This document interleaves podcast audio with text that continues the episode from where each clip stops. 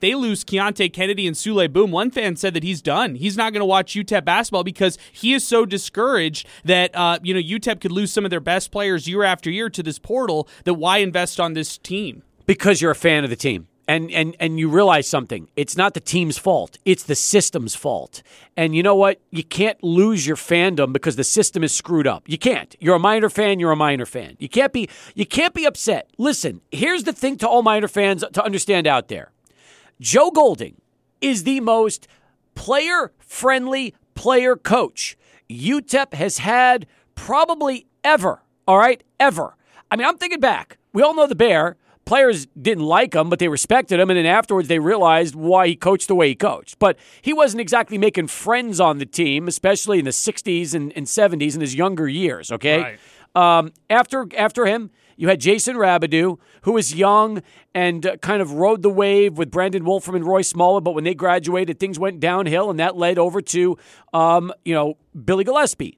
Players coach, hard to say. He was there for two years. It's not exactly like we had enough of Billy Gillispie to ever know how much of a player friendly coach he was. Doc Sadler, yeah, I'd say he was a player coach. He was only there for two years, too. Then came Tony Barbee, players coach. I could see that a little bit because he, he, he had a really good pipeline in Memphis. They were they liked him. They liked his style. They played with him. Tim Floyd, players coach. Hey, um, unfortunately, there was a lot of coming and going because the transfer portal kind of started during the Floyd era. The only difference between the portal then and the portal now is players just like the opportunity to jump in the portal because they could. They weren't getting paid legally like they can now. That's how things have really evolved from the portal since Floyd was there till now. Um, you know, NIL is just changing the game. So you could say throughout all the years of UTEP, they have never had a coach as player friendly as Joe Golding guys will take a bullet for him. They love him. So the key is, you know, that's a huge advantage for a head coach. If players love to play, then they might say, you know what, the grass isn't necessarily greener someplace else, even with some NIL money thrown in, because I want to know what I can do here. I got a great system. It's going to make me ready for the next level. I'll get my I'll get paid when it's time to go pro. I don't have to have it as a uh, as a college athlete because I know it's coming. So he's got that advantage right now. The key is can they recruit the difference makers that he can coach up, just like this group that he coached up, to make UTEP a perennial CUSA contender? If they can do that, and the recruiting matches the coaching, I don't think fans should be upset if you got guys coming and going because you know he can coach. Look, Kentucky does it every year. They just do it with McDonald's All Americans. You get a guy, they go to the NBA, you get the next guy, and you keep going from there. You can't grow attached to athletes at Kentucky because the good ones always leave for the pros. So, what's the difference? Here, you got to just hope that they recruit enough to do what they need to year after year and just brace themselves for players leaving on a regular basis because that's the new reality of college athletics. Yeah, I think UAB is a prime example of that because they kind of had that revolving door around their program. And look at what UAB has done. They're in the cha- the Conference USA championships right now. They had a lot of players leave uh, in the transfer portal last year. They acquired some great talent. Look at they got Jordan Walker, the Conference USA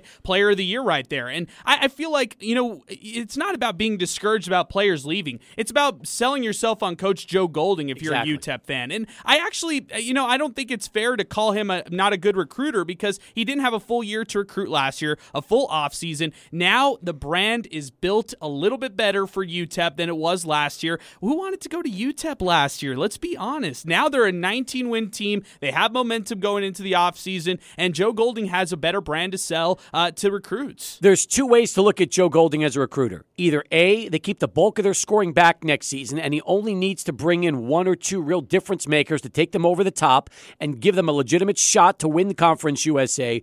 Or if there is the max eh, mass exodus, like we've seen the last couple seasons, then the work gets harder because then you got to recruit more players. You can't really miss. You got to you know fill in the gaps, bring in players that can shoot, rebound, give you that toughness. Take your whatever the nucleus of remaining players will be after this season, and hope it's enough. But as a UTEP fan, you can't abandon the program because the system is flawed. You're a fan. That means you stick with them through thick or thin.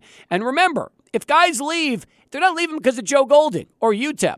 They're leaving because of a system that is so messed up, it's giving them opportunities that they've never dreamed of before that suddenly is becoming a reality where schools can just pick and choose whoever they want. Hey, you're leaving town. You're going to spring training. You're going to get a much needed uh, R&R out for some spring break. Uh, I'm handling things with Angel today and then Monday and then we're taking off. I mean, we've got we've gotten pretty much all of next week off. We've got NCAA tournament coverage all across the board. When we come back, it's a lot of tourney talk, which I'm looking forward to, Me too. Steve. Uh, we're going to have so much breaking news over the course of the time where we're off air. I, I just know that. Listen, I'm telling you right now, um, we'll be back. I'll be back on air on the 21st.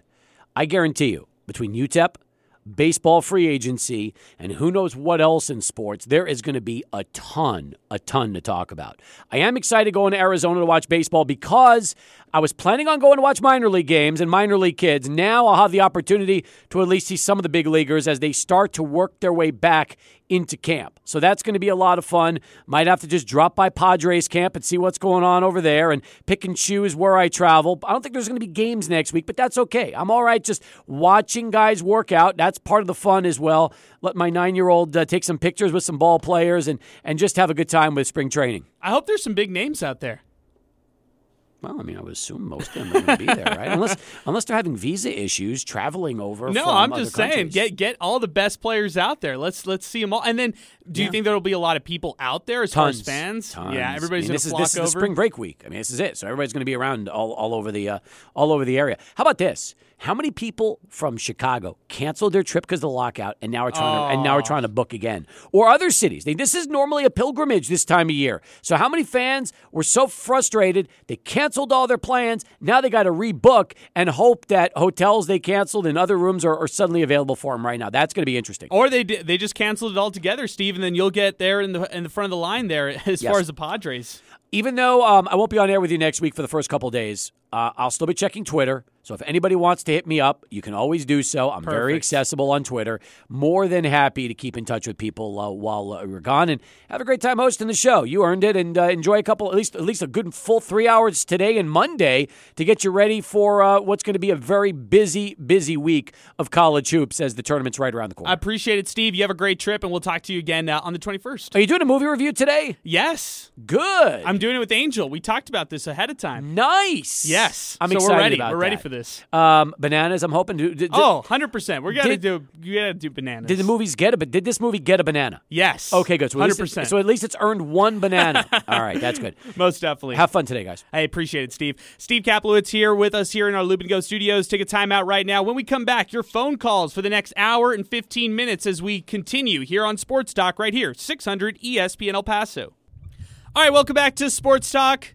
Angel Munoz is across the glass producing the show, screening your calls, and uh, taking you through sports talk today. I'm Adrian Broadus. We're filling in for Steve Kaplowitz today. He's heading out for some spring break, but much needed R&R for Steve. And uh, we are going to carry the rest of the show today. We've got a busy show, but we want to talk some UTEP hoops today. We want to talk all sorts of college basketball news. There's some great uh, other storylines across the sporting world. Uh, we're seeing right now that there are some uh, real big news out of the NBA as well. Gregg Popovich gets uh, the he ties the most career wins as an NBA coach with Don Nelson, 1,335 wins uh, in just 2,029 games. Uh, so we could talk about that as well. Our telephone number, 880-5763, telephone number to get into the program, 600 ESPN El Paso on Twitter. And we got a, a bunch of tweets to get to as well on Twitter uh, from that first segment with UTEP basketball uh, and Steve Kaplowitz.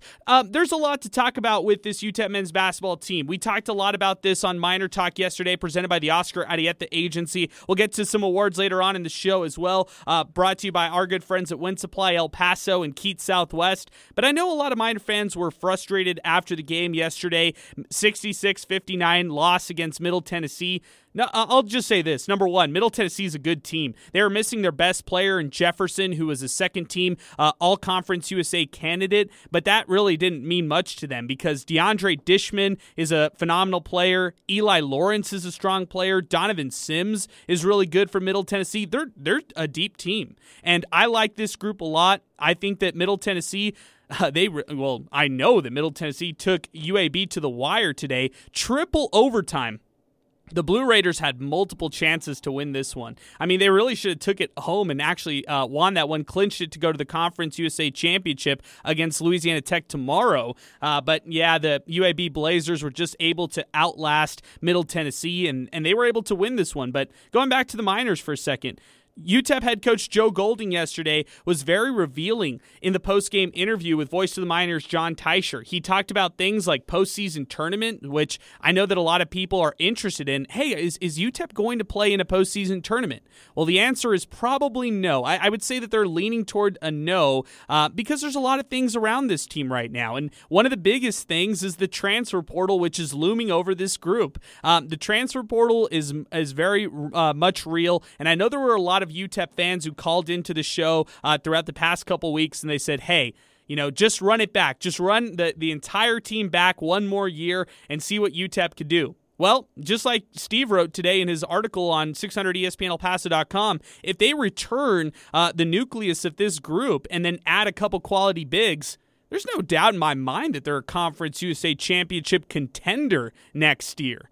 However, if they end up losing some of their key players, it's up to the coaching staff to supplement those losses with some quality talent players. And I think that's way easier said than done. But, you, know, we could talk about this uh, on the show today 880 5763, our telephone number if you'd like to get in on the transfer portal, 600 ESPN El Paso on Twitter. And if you want to get in on the game as well, we could definitely do that. There were minor fans yesterday who were really upset with the officiating uh, in that game. You know, I'll, I'll just state one number real quick. Middle Tennessee was fouled. Um, they were called for one foul in the last five minutes of regulation. Uh, UTEP was called for six fouls in the final five minutes of regulation. Middle Tennessee got to the free throw line. They were able to tie things up to go to overtime 52 52, while the Miners, who surged back in the second half after pretty much, you know, sleepwalking through the first, um, you know, first 20 minutes of the first half, and then out of the second half, probably the first 10 to 15 minutes of that one until the Miners woke up. They had an 18 to 4 run, and that helped them uh, get their first lead of this game uh, late in the second half. They led by as much as four points with under five minutes to go, but Middle Tennessee was able to close eh, um, close it out in regular uh, in the I guess in the regular period and then actually tie things up at 52 to send it to overtime. When it went to overtime, Middle Tennessee, as soon as they got that two possession lead, they never really looked back. The Miners, um, they just they couldn't get some quality shots in the overtime period. Uh, shots were just not falling for them the entire game. They shot 38% from the floor and uh, an abysmal 21% from beyond the arc. So it was a tough shooting night for the Miners yesterday, and I know Miner fans were upset about that. Uh, the the rebounding thing that that's been an issue all year long. Although I would say yesterday they really fought. Um, UTEP offensively had nothing going for them in the first half and all the way into the second half until they just did really basic open ball screens and you know got got the uh, you know some quality shots from the likes of Keonte Kennedy. They got some nice screens from Ze'Rik Onyema and Tydus Verhoeven and the defense they were just great. I mean I know Souley Boum was somebody who didn't score all the way till the eight minute mark of the second half, which is you know beyond crazy to think that the leading scorer was held scoreless um, you know, all the way through that game yesterday. But it also shows you what Souley Boum could do to affect the game that's not scoring. Look at what Souley Boum did yesterday nine rebounds, seven steals defensively, and one block. Souley Boum was just simply everywhere on the defensive side of the ball, and I thought that was really impressive to watch uh, him do. You know, do that yesterday in that big kind in that kind of game.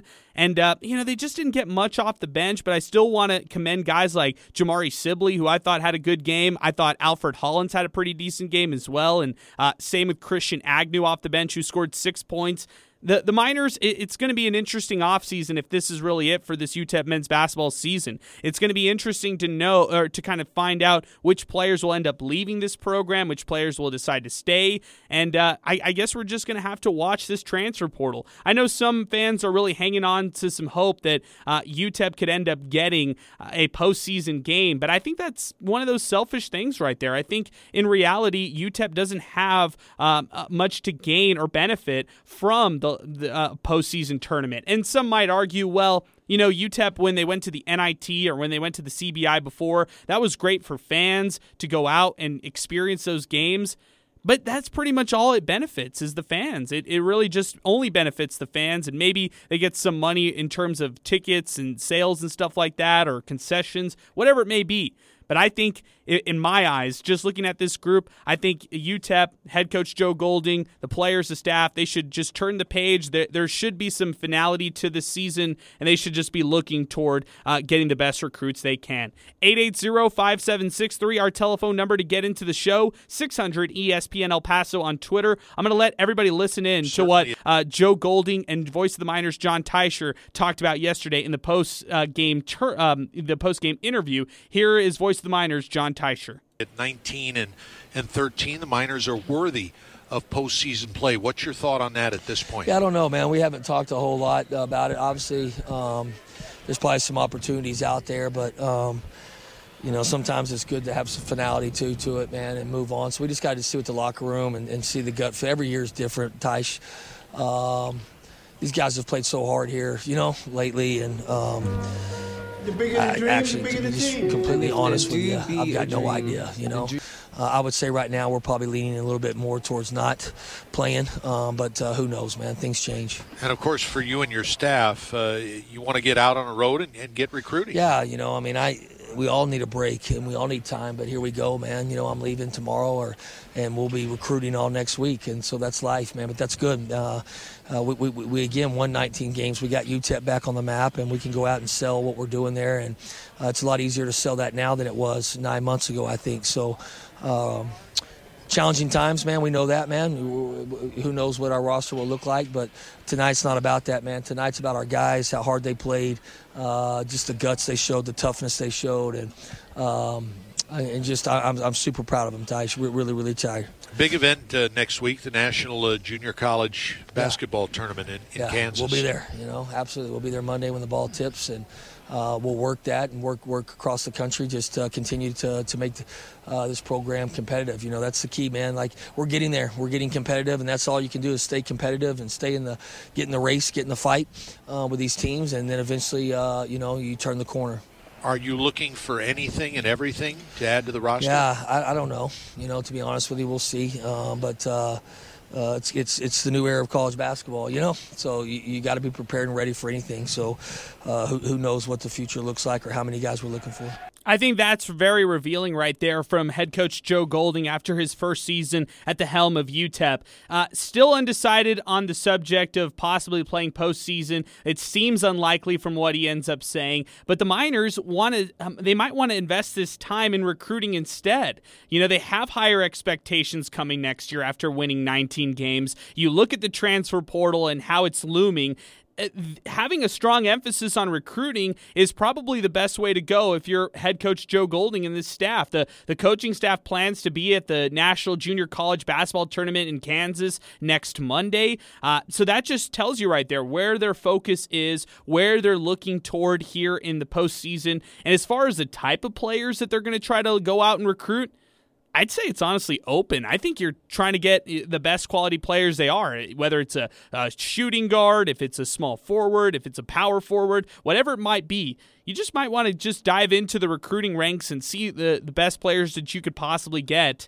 Uh, over there. And I, I know, look, we, we, referenced senior day in the previous segment with Steve, but junior Souley Boum and Tydus Verhoeven, along with redshirt sophomore Keonte Kennedy, were all honored in front of minor fans. You know, Joe Golding at the time deflected that. He said that he just wanted to honor these seniors that were graduating, but somebody you know you one must wonder if those trio that trio just played their last game as a Miner in the Haskins Center. Um, you know, that game at senior day, one must wonder if they played their last game as a minor last night. And one must also remember the fact that a significant group of these players on this current roster were first recruited by Rodney Terry, not Joe Golding. So that's something to note right there. 880 5763, our telephone number to get into the show. Uh, Want to get to this real quick. This is some interesting news coming out of college basketball, and it involves a local standout college basketball player. East Carolina has now parted ways with Joe Dooley per a release, and that's Jon Rothstein who tweeted this out. This is real interesting because East Carolina's best player is Tristan Newton, who is a sophomore guard, six foot five, out of Burges High School. And when he was here in El Paso, lighting up, um, you know, the scoreboard at the high school ranks for the Burges Mustangs, Tristan Newton was considered a uh, a, a really good mid-major prospect. However, UTEP didn't even bother to look his way. They didn't re- offer him, they didn't recruit him, any of that. And now that Joe Golding is here at the helm of UTEP, now that he is the the head coach here for the Miners. Maybe he makes a push for Tristan Newton now knowing that Newton's head coach Joe Dooley has been removed as the East Carolina Pirates head coach. Maybe maybe UTEP goes after the likes of Tristan Newton who this past year had a awesome season. Averaged nearly 18 points a game, 5 rebounds, 5 assists on 44% shooting. Can you imagine if Tristan Newton, who by the way is cousins to Aaron and Alvin Jones. He is a direct cousin, a blood cousin with uh, the you know the brothers uh, that starred at UTEP, also starred at Burges, and then went on to play professionally. What if that path is there for Tristan Newton? What if he could come back to the 915 and play for um, his hometown team in UTEP, and UTEP could get a major boost with the likes of Tristan Newton. That would be a real interesting, uh, you know, name to kind of monitor here in, in the next couple weeks to see if he might uh, consider entering the transfer portal. And I'll be I'll be completely honest right here. East Carolina, who is 15 and 15 overall. Um, Tristan Newton, who averaged again nearly 18 points a game for the for the Pirates maybe he's even better. You know, maybe he can go to the Power Five ranks, and maybe he gets recruited uh, out out there uh, for what he's able to do. There's a lot of possibilities right there. I think we're just going to have to wait and see uh, to you know t- uh, to kind of see what UTEP uh, decides to do as far as recruiting and what their emphasis are. But that's just an interesting name to note right there. A couple other names to note are Shay Evans, who's coming back next year. He was not eligible this year because he transferred midseason from San Diego State. He's a six foot five wing as well for the Miners, and he'll be playing for them uh, in the next season here in the upcoming fall. Also to note, one of the other players that they'll be getting is Jonathan Dos Anjos, who is right now uh, averaging nearly a double double in the junior college ranks. He has already committed to be playing with the Miners next year, so that's uh, those are two names to note for sure as guys who are are, certified coming coming uh, to the minors next season. Now we just have to see what other players head coach Joe Golding this staff targets here in the offseason. I'm so fascinated by that Tristan Newton name right there, and I'm curious to know if anybody's going to float that one out there as a possible, uh, you know, possible transfer right there. 880-5763, our telephone number as we continue here on Sports Talk 600 ESPN El Paso on Twitter. Want to mention, we got a busy show today. We're going to have Quardraiz Wadley, former minor running back who just participated in UTEP Pro Day. Uh, that happened earlier this week. Quardraiz has an unbelievable story. And the last time that we brought Quardraiz Wadley here in our Lubingo studios, it was actually the time when he dealt with an injury back in 2019. He actually had a, a season ending toe injury. And I mean, through different injuries that he's endured throughout his career, through adversity and all the different things that he's had to fend off, Quardraiz Wadley has been able to uh, find a way back onto the field, and he's trying to do so professionally. He's trying to go and play, uh, you know, on Sundays, play in any kind of league that he can, and we're going to get a chance to profile Quardraiz Wadley here on the show and have a chance to talk with him as well. Also, we're going to talk to the doc jock. It is Dr. Sergio Alvarado of the Desert Institute of Sports Medicine. Can't wait to talk to Dr. Dr. Sergio Alvarado after a busy, busy week that he had uh, in his grand opening at the Desert Institute of Sports Medicine. We'll have that conversation as well. That's coming up at six o'clock, and then we'll talk some soccer. Joe Rod joining us at six twenty to close out our show. Locomotive play uh, this upcoming weekend. We'll preview the 2022 season for the Locomotive FC, and we'll also talk a little uh, FC Bra- uh, FC Juarez uh, as well. 880-5763 is our telephone number. Let's go to Dan, who's joining us next on the phone lines. Dan, how's it going, man? How are you?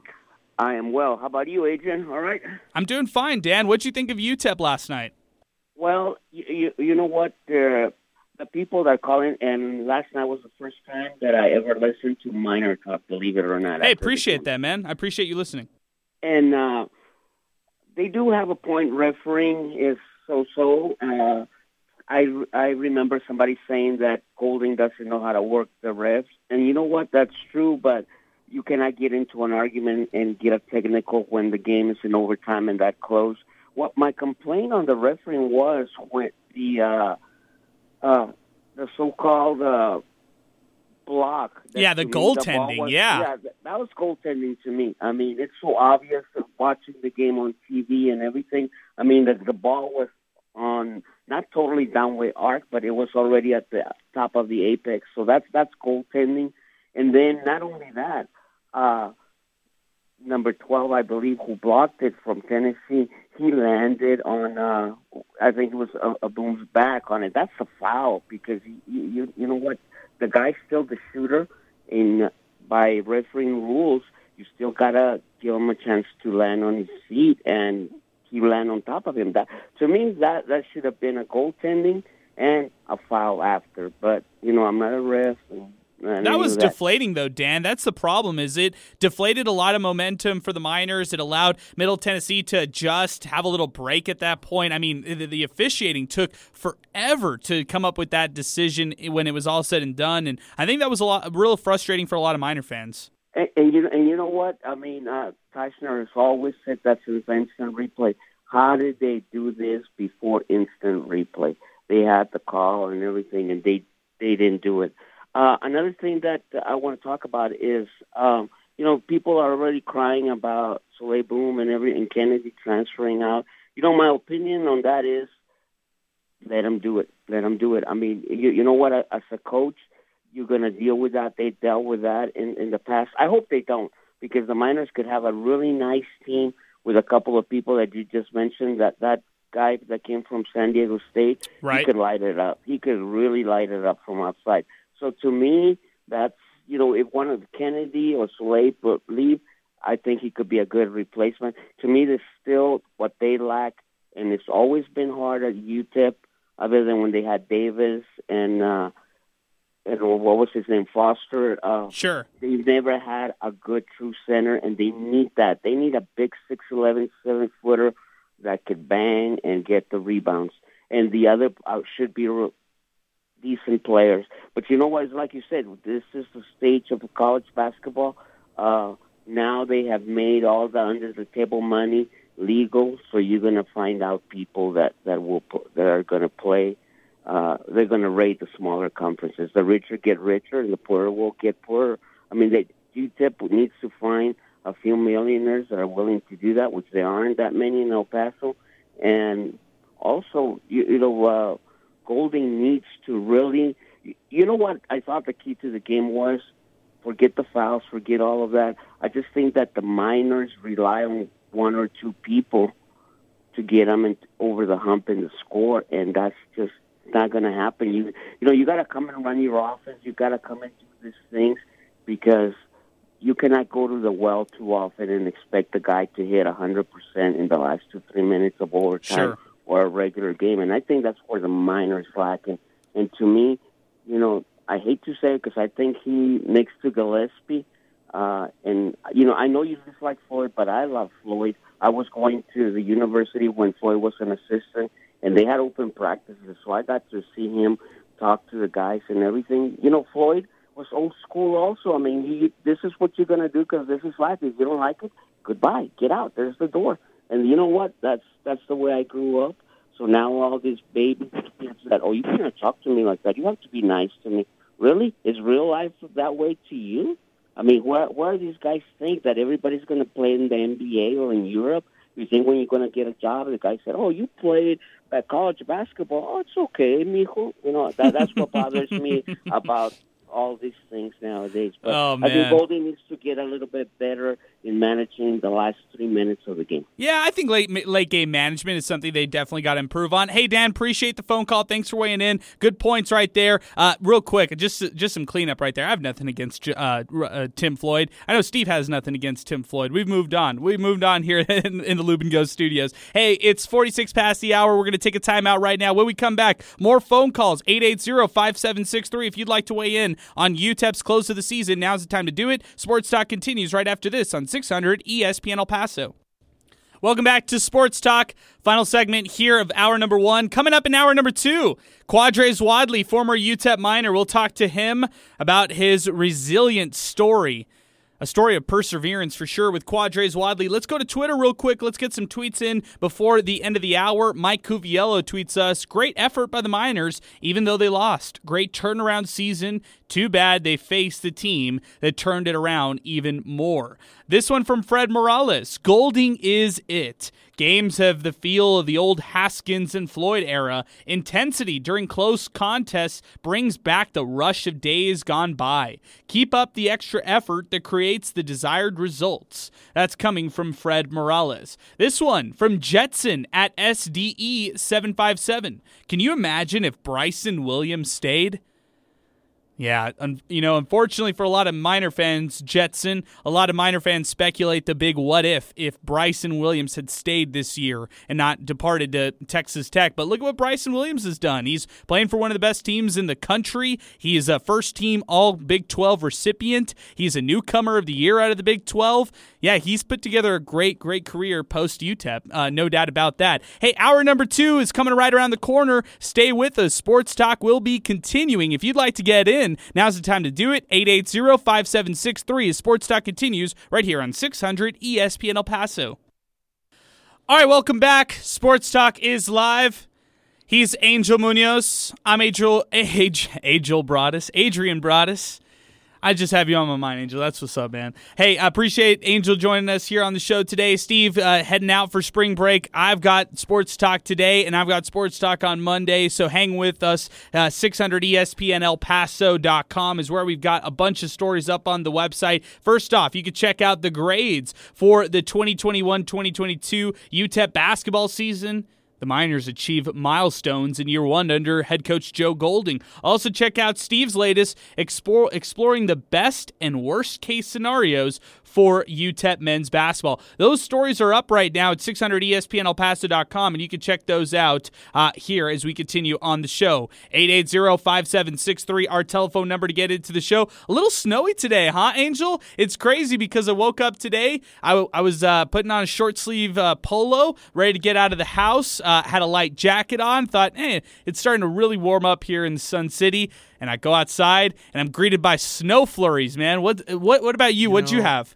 I okay, so so here's the thing. So I stayed up a little late last night. Okay. You know, I, I usually stay up a little late. And I have like I tend to have realistic dreams, you know. They don't necessarily go into the the surreal, you know? Okay. And the thing is, is that I woke up and I was looking at my Instagram stories. as a normal morning, and all of a sudden, people were posting about like, "Why is it snowing? Why is it?" Snow-? And I was like, "It's snowing," and I was just thinking like, "I'm dreaming. I have to be dreaming. It's March. There's no way." And it was like 70 degrees last. Like it was really nice day yesterday. It really was. And so I go and I look outside my window and it's snowing and I'm like it's what's what's happening? I'm like delirious, half asleep like what? Yeah, isn't it crazy that you know only El Paso could have uh, three different seasons in one day because we wake Mm-hmm. up and we've got winter, uh, then then we get a little fall after that because it's still chilly outside, it's windy, there's a little uh, like cold rain and stuff like that, and then by the end of the day it's sunny. You can roll up your sleeves. It's back to uh, you know the nice weather outside, and who knows what tomorrow will bring. But this morning we had the gift of snow. If you looked out those photos in like Anthony, New Mexico, they got like legit snow. Like they got you know like almost Yeah. you know enough to actually you know uh, stick on their on the on the ground and stuff like that. So I, what about you? Did you get a lot of snow uh, back at your place over there I in the Northeast? live near Chaparral. Okay. So like it was like towards the edge of like the cold front that was coming in. So I got like you know, a little light snowfall. It was going down for like maybe an hour or two. Okay. And then it was like, you know, by the time I was going outside, it was already like, you know, super like you you could step on it and you'd catch like the whole snow's grass underneath. Okay. It's funny because like whenever there's snow, like me and my my my sisters, we we like to go like to the local park like around the around the corner. Of course, of course. Like, you know, we bring our little sleds and stuff, and then I, you know, they're, That's they're always a good sliding time. down the hills, and we tried that, and it was just sliding down like wet Like it, was like a like a raspa right there. It was like I was sliding down. You know, just it was it was it was it was not a. It's like you're sliding down March snow. I mean, really. yeah. And, and that's, you know, I, I live closer to downtown. I get out of my house. I'm seeing the snow flurries come down. It's not really sticking where I was at, uh, but still just just got in my car, got the long sleeve shirt, and then uh, got on the road. So it's uh, it's real interesting that we had uh, this these snow flurries coming our way. 880-5763, our telephone number, 600 ESPN El Paso on Twitter. Want to get to this story. We're talking UTEP basketball this hour. If you'd like to get in on the show, now's the time to do it at 880-5763. But this storyline came in today, and I want to talk about it here uh, on the show. Joe Buck is expected to leave Fox Sports for ESPN. He will now become the voice of Monday Night Football, the New York Post has reported. Joe Buck, he's called the World Series. He's been on six different Super Bowls for Fox. And Friday, Fox granted Buck's permission to talk with ESPN, and a deal is expected to come to fruition shortly. Now, this isn't a huge surprise because remember, Troy Aikman left uh, Fox to join the ESPN Monday Night Football booth. The Post reported that Aikman left and he's on a five year, $92.5 million contract, according to sources. Now, with Buck, the big thing is what what is he going to get? I mean, uh, Joe Buck is widely regarded to some people as one of the best play-by-play voices, if not the best play-by-play vo- voices in all of uh, football. He had one year, eleven million dollars left on his contract at, at Fox, but they're going to let him out early, and kind of as a good gesture to him, he is expected to sign a contract with ESPN. Get this a five year contract that is upward of $75 million. That means Joe Buck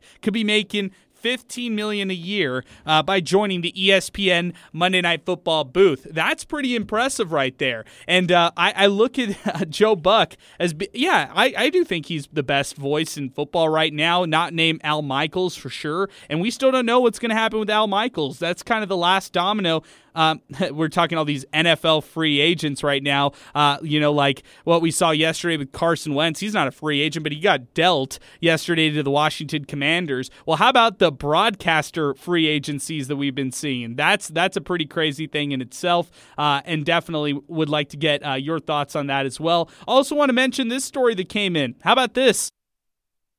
Former miner Nick Needham is now going to receive a hefty raise from the Miami Dolphins, and it looks like he'll be coming back next year uh, to the squad. Now, Nick Needham, he plays that nickel corner position. He's somebody who's undrafted, so things are generally harder for guys who are undrafted coming into the league and, and staying in the league for that matter. That's a big bummer right there. Uh, and you know, with Nick Needham, he's somebody who is now a second round tender. He's made two interceptions in each of the last three NFL seasons that he's had. Had uh, also 59 total tackles in 2021. Started 22 of the 45 games he's played as a Miami Dolphin. He'll now receive a hefty raise from the 80, uh, $850,000 that he earned in base salary last year, and now he'll be making $3.9 million next year. A hefty raise right there for the nickel shutdown corner in Nick Needham. I'm, I'm real happy for him. He's had a great story uh, since coming uh, out of UTEP in 2019. Uh, he was an undra- again an undrafted free agent for Miami, and uh, he'll be sticking with the Dolphins. There was some uncertainty. I even know that he posted something on his own social media account that looked like it was it. He was kind of saying his goodbye to his team, but it looks like they'll be bringing him back, and uh, I'm real excited for Nick Needham and what he was able, you know, to do at the NFL level. 880-5763, our telephone number, as we continue. 600 ESPN El Paso on Twitter. I know some people are telling us our app is down, uh, so I will let people know about that uh, as soon as we get that up and running. Uh, I'll let people know, and uh, definitely want to want to let uh, everybody know that. Quardraiz Wadley coming in the studio as well. One of our good friends. Uh, he has not been here since 2019. Quardraiz, you can put those headphones on. We'll we'll just jump right into this, man. We're so happy to have you uh, stop by our, our Lubin Go studios following the UTEP NFL Pro Day. Um, how's it going? How you doing? How you looking? Uh, how's everything going with you here at Pro Day, man? It's great to see you. Hey, uh, it's my pleasure being here. I'm, I'm excited for you to have me here. It's been a Uh, long time. No, yeah, it has. It has. I've been doing pretty good. Uh, I spent the last two months in Tyler, Texas, training at APEC uh, for me to get ready for pro day, and I did pretty good at pro day. My times were solid. Uh, I think the scout was impressed. So we're gonna see we're gonna see where it goes from here. Okay, man. Well, I'm just I'm talking a little NFL free agency right now. Talking a little uh, TV broadcasters. We'll we'll talk a little bit about your story in just a second. Um, uh, Houston, Texas quarterback Deshaun Watson not facing criminal charges. We found that out in connections with sexual misconduct allegations. He's expected to hit the trade market soon. Jason Kelce has agreed to a deal. But how about this? I just got finished talking about this. Your former teammate Nick Needham today received a hefty raise to stick with the Miami Dolphins. How cool is that uh, for Nick Needham sticking with Miami?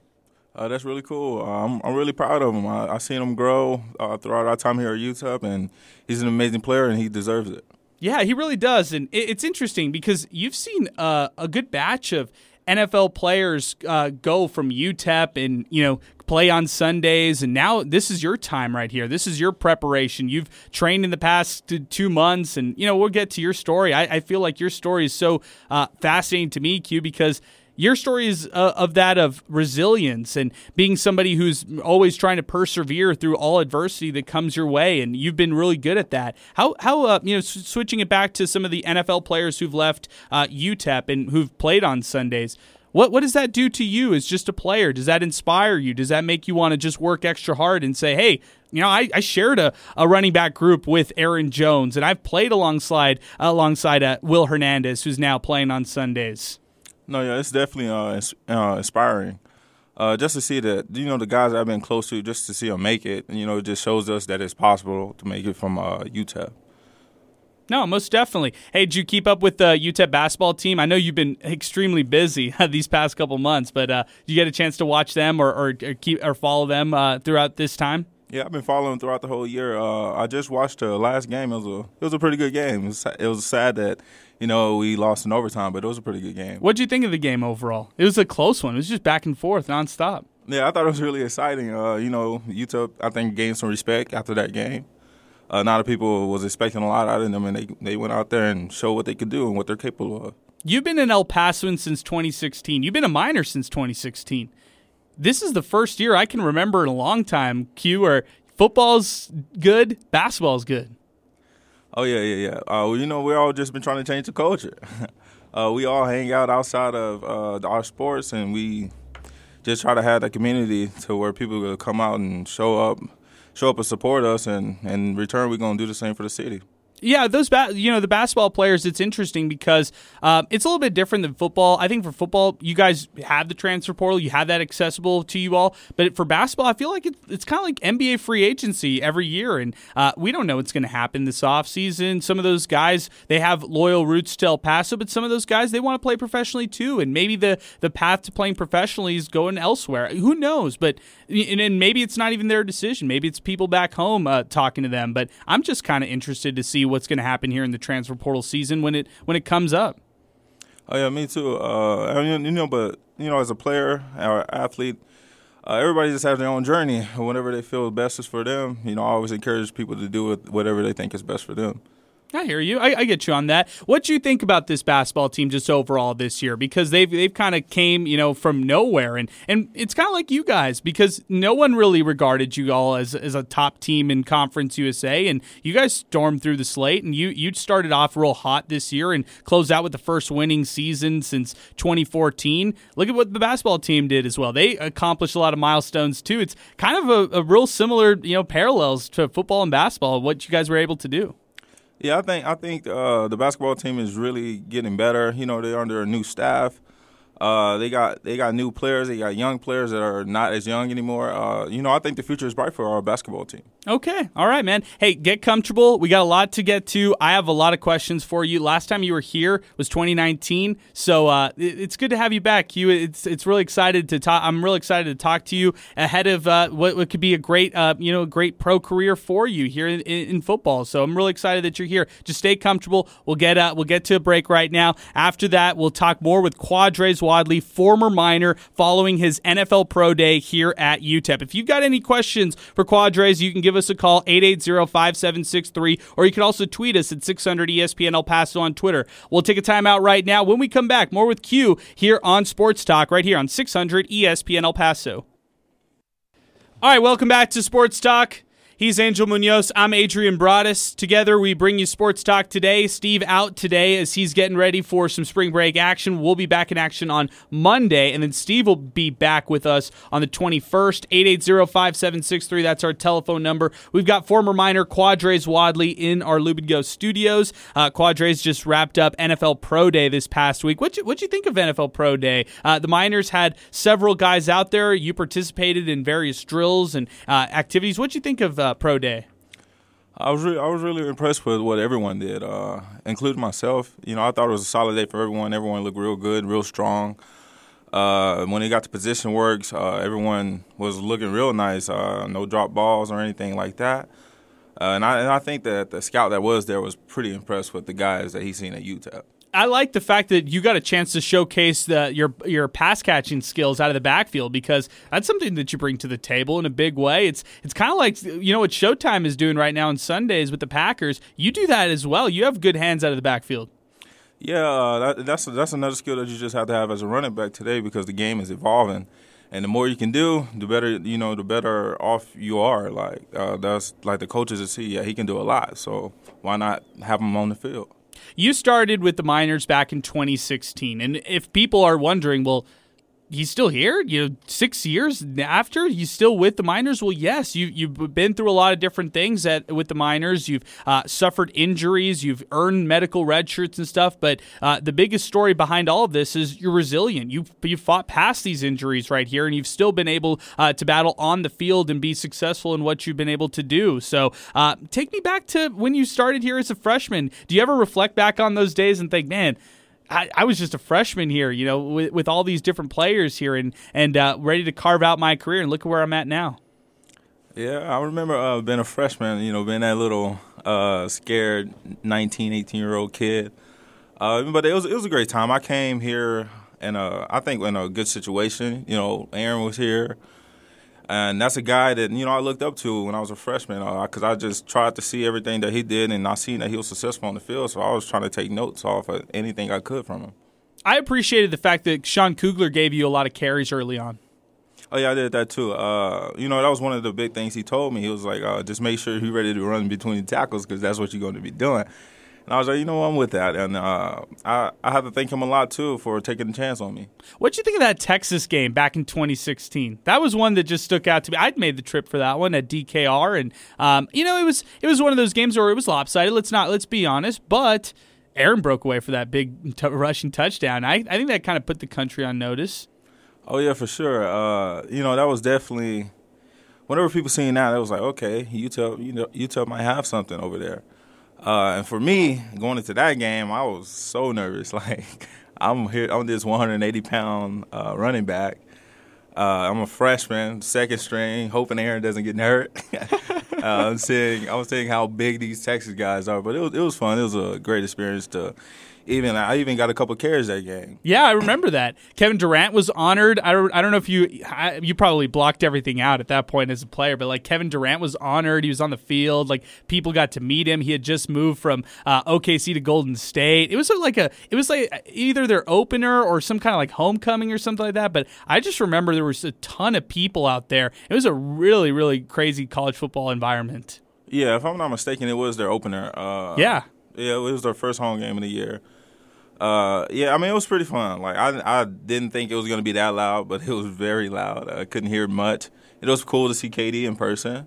Real tall, real tall. yeah, I thought so too. His his arms were re- what really stood out to me. I was like, man, this guy really does have that wingspan. And you get, I guess you get to see it when you watch him play in the NBA. But sure, man. Um, what do you give me a good Aaron Jones story when you when you saw him your freshman year when you were just kind of like all right, this this guy's on another level. Like he he's taking it. And I remember that year, you know, he was kind of chasing Leonard Fournette. They were kind of one A, one B as far as the rushing leaders and rushing touchdown leaders in the country. Uh, what what do you remember about that season? And, and can you give me a story that just really sticks out to you? Uh, okay, so I'll give you a story. Uh, so I was Aaron's roommate. We had played North Texas here, Uh, the game, I mean, the night before, I was asking, I was like, "Hey, man, what you think you finna do? Like, what do you, what do you think you gonna do tomorrow?" And they said, "You know what? I'm gonna run. For, gonna rush for 300 yards." I was like, "Okay." I was like, "It's great to set the bar high." And then the next day, uh, his first couple of carries, he broke, and then he ended up having 301 yards that game, and he was like, "QC, I told you." I just thought it was. I was like, he's a man of his word. He he could have played. He could have rushed for more that game if I remember right. Like he was taken out. You guys were killing North Texas at that point, but he was taken out uh, in the fourth quarter of that one, and then you got a bunch of carries late in the game. But he could have rushed for like 350 or something like that. The way he was going. Yeah, yeah, no, his his vision and stuff was crazy, uh, and just seeing seeing it firsthand just made me want to be more like that. Okay, I'm not a filmmaker. Angel Munoz is the filmmaker back here, but could you make a, a makeshift 30 for 30 on the 2017 season? On the 2017, That 0 and 12 season.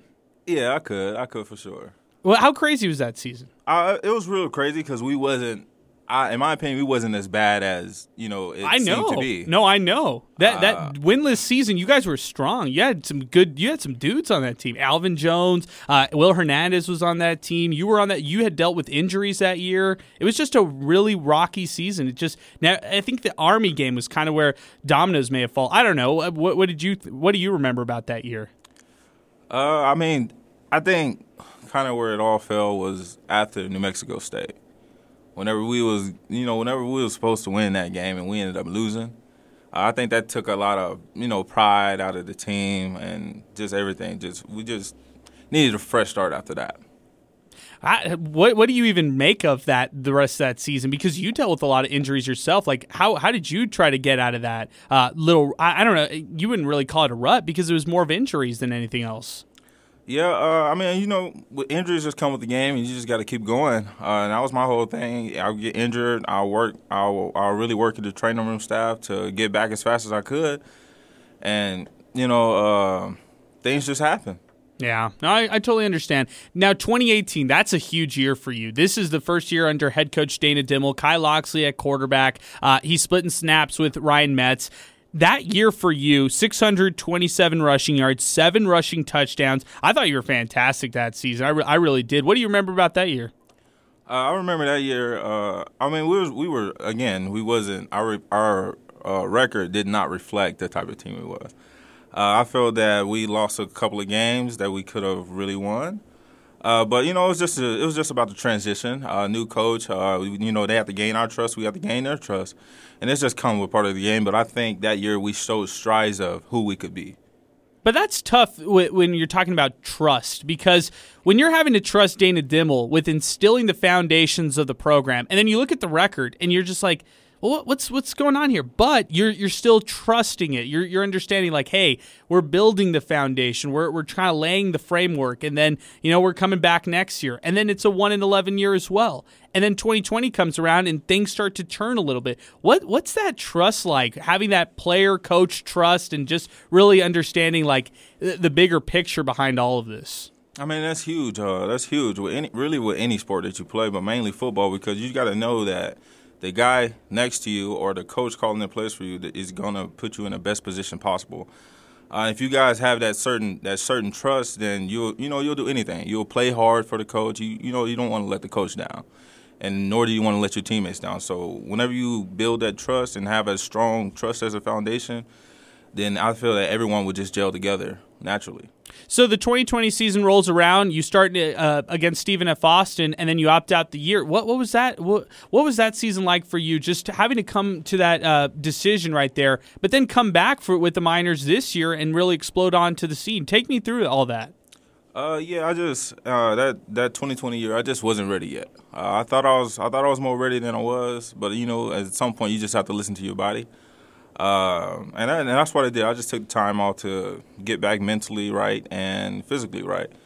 Uh, and then I, I think that was a good decision that I made. Well, look at what you did in the spring game in 2021. You uh, merged onto the scene in a huge way, and everybody kind of put Quardraiz Wadley on notice right there. Everybody was thinking, "Man, you're you're really going to help out this team." And look at the running back group that you helped provide the depth for this past year, and you really helped lead the charge for as a veteran player. Deion Hankins along with you, Ronald Awatt along with you, and then a younger player in Willie Eldridge. So I mean, you know, a veteran, a veteran like you helped uh, mentor some of these guys, I'm sure, and help pave the way for them uh, coming into this season. Oh yeah, I, I love those guys to death. Uh, they were like my little brothers. Uh, yeah, I mean, they they actually asked me to lead them, uh, and I told them that you know I was okay with with being behind them because I understand the circumstances. Uh, but at the same time, they could learn from me, like through practices, through everything. You know, I ended up still getting a little banged up, uh, and it was it was just good. It was great that to know that they looked up to me and they all expressed to they expressed to me like how much it meant for me to be there with them. How what what's the feeling like winning uh, with UTEP football? Because you you've been through everything here at UTEP football. You've been through everything, but the one thing you hadn't been through is a winning season, and that's what you endured this past year. I 100% recommend it. Uh, whenever you're winning, uh, you know you get the turnout that you want in the stands. Like people actually want to come. Uh, the com- the community is excited about you. You know, just everything is a little bit more exciting whenever you're winning. Did it feel like a switch just flipped? No, it definitely did. It definitely did. It was like, dang, it could have been like this all four years. well, what, what where was the turning point this year? I mean, was it real early on where you guys knew it, like New Mexico State early, or or where was the turning point where you knew, like, okay, we got something going here? Honestly, we knew uh, as a team, we knew in summer camp.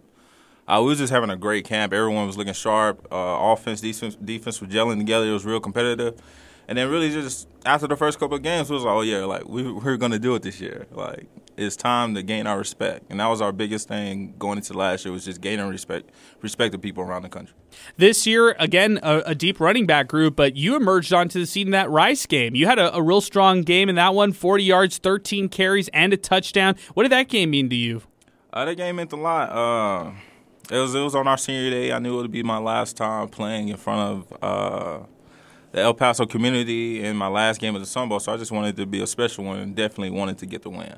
Again, we're talking right now with former UTEP Miner Quardraiz Wadley. If you'd like to get in on the show, 880-5763. If you have a question for the former Miner, uh, send it to us on Twitter. Uh, that's what you can do here on with, with, us here on Sports Talk as we continue. Uh, Quardraiz, when we're, we're, talking about this season specifically, the Miners clinch a bowl game. You guys go up against Fresno State in the PUBG Mobile New Mexico Bowl out in Albuquerque. What was a bowl experience like? You talked about winning. That you recommend that. What about a bowl game? It was real fun. Uh, you know, uh, I, I, liked it a lot, especially whenever we got to play Family Feud against the other team. uh, that was real interesting and and real fun. You know, I just I didn't know what to expect. It was my first one. And I and I like the fact that you know everyone got gifts. You know that was pretty cool. The food. Was that was good. my first question. What, what what gifts did you get? Because we've had we have had ton of UTEP guests, and they've told us their gifts, and we've been uh, in our head rating their gifts like their choice. So what'd you get? I had got a JBL uh, wireless speaker, Bluetooth okay. speaker, and an air fryer. Wow, you sound. It sounds like uh, you took a page from uh, either Daylon Williams or Jadrian Taylor. Those guys. It seems like those guys got something similar right there. Uh, I think they took the page from me. what'd you What'd you think of uh, all the different gifts that you can get? There was some cool, cool, stuff that you guys had a chance to actually get out there, right? Oh yeah, yeah. It was it was definitely cool. They had a lot of stuff. They had like AirPods, uh, more speakers, like little gaming stuff, chairs, darts, whatever you know, whatever you wanted. I thought it was it was it was a lot more than I expected. Is do you replay the bowl game in your head a lot and just think, you know, what if, what if UTEP, what if you guys end up winning that game, or or, do you just kind of move on mentally? What what would you? How do you look back on that game? I look back on it as a as a game that we should have won. Uh, in my opinion, I feel like late late in the game, we just didn't perform as well as we could, and I feel like we honestly we still gained the respect of some people because people expected us to go in the game and get blown out. They didn't expect it to be a close game. Uh, so you know that's uh, I mean I'm all right with that. Okay, I like that. Yeah, and I think that you guys came with that underdog mentality, and you came out and, and, proved to the country that you can really hang with some of the best of them. So now you shift over to the off season. This is all about training for you. You're you're gunning uh, to try to play on Sundays and, and play in the NFL someday. Tell walk us through this off season for you and how uh, how what what the experience was like. Uh, the experience was very was uh really let's say what would say life changing because uh, I mean I've never been through any of it. So at first I started out with the Tropical Bowl. Uh, I went to Orlando to play in that, and I actually ended up playing pretty good. Uh, the people was impressed that was there. Uh, I talked to a few people. I talked to the USFL while I was down there. Um, you know, that was just more about getting my name out there more. And then after that, I shifted gears and went to Tyler, Texas at APEC, and I was training for about three hours a day, Monday through Saturday. I then, after that, it was just pro day, and that was just this past Wednesday. I got you. So in the take me back to the Tropical Bowl because I have so many questions. What was that experience like? Like getting the call first off, uh, experiencing that, and then you know even before that, having to sign an agent, having to work at, at a different level, and, and just kind of you know taking this uh, of what you've been doing these past six years and taking it to a professional level. Uh, yeah, it was cool. Uh, first off, I wanna I wanna thank my agent. I think she's doing very well. Uh, she's taking the chance on me, and she has done a lot for me already. And we just getting started, so I'm excited to see where this Nice. is going to continue to go. Uh, but at Tropical Bowl, it was it was cool. It was cool to be there and considered one of the best in the country. I was consider it was good to be there with all the other guys and have a chance to compete against you know some of the guys that they, that are considered the best. Uh, and I and I think I competed well. Uh, and then, as far as the training and stuff, uh, the training was cool. And then again, you know, training with people that has similar goals, you know, puts puts uh, this whole thing on a different perspective. Like, you know, we all want to see each other succeed. So I thought it was real cool that you're just in that type of environment. Uh, did you? What other NFL hopefuls did you train with out there at Apex? I trained with a game. I trained with a guy named uh, B.J. Bird. Uh, he went to Morehead State. Um, I trained with a guy named Ryan. He went to South Carolina Central, I think. Okay. Uh, and then I had trained with Mikel Mikal Sanders. He went to UNT. Um, and then Kendrick Kendrick Price. He went to North Northwestern State. Nice. Okay. So it was it was quite a few good names, yeah, Yeah, most definitely. Well, and and let's talk a little bit more about this pro day because it's so crazy that you work this much and this hard for just one day. So you can get measurables out there, you can get all the numbers that you need out there in front of pro scouts. How crazy is that? I mean, just to kind of grasp uh, the fact that you can you have to work this hard for just one day that, that comes your way. I mean, it was real crazy, but I mean, we, we, we know that and we expect that, so we just gotta wake up that day knowing that this has got to be our best day. Give me your numbers. What'd you what'd you end up? Actually, uh, I have not got my official numbers yet. Oh wow. But I can tell you uh, what I did here uh, was that, well, I jumped a 36 inch vertical, Okay. and then I heard a 4 5, so I don't know if that's official or unofficial yet. Okay, and and what what would you think of, about that if that ended up being official? Did you do you like those numbers that you ended up doing? Are you satisfied with everything? Yeah, I think that I think uh, a lot of people consider that a solid day. Yeah, okay, most definitely. Now let's talk a little bit more about playing on Sundays because that's that's a huge thing for you. Uh, what what's been the communication like uh, at the next level? What's the feedback that you've been getting? Is things that you you need to maybe improve on, or things that they want to see a little bit more from you on? Uh, the feedback that I've been, pretty much been getting on my scouting report is that you know they just wanted, wanted to see my speed. Mainly it was just been about speed and see if I'm still the same guy that you know people fell in love with in 2018, and I'm still you know been trying to prove that I'm still the same guy. Do you feel better than ever right now? Yeah, I feel better than ever. Uh, I had a lot of time for my body to get back uh, to 100%. Uh, I done leaned up. I'm still weighing about 210, but it's a lean 210, so it's a good 210. Nice. Okay. Well, good stuff. So you've got you've got all the intangibles right here. I think you're ready to go, Q. I, I'm really excited for you. I'm looking forward to all this. Uh, t- uh, before we let you go, uh, tell me a little bit more about you know uh, the ch- the decisions out there because it's not just the NFL nowadays. It's you know the Canadian Football League, like you mentioned earlier. It's the USFL. A lot of opportunities can present themselves for you to play at the next level. Oh yeah, um, I mean, I, I reached out to the USFL already, and I told my agent that I'm open to play for the CFFL. Uh, so, I mean, I see opportunity as opportunity, and I don't want to miss out on an opportunity. Either way, I'm going to be playing in front of people, and people are going to be able to see that I can still play. All right, now uh, two more questions. When football is over, when you're done playing professionally, what would you like to do with the, with, with your time uh, after football is over?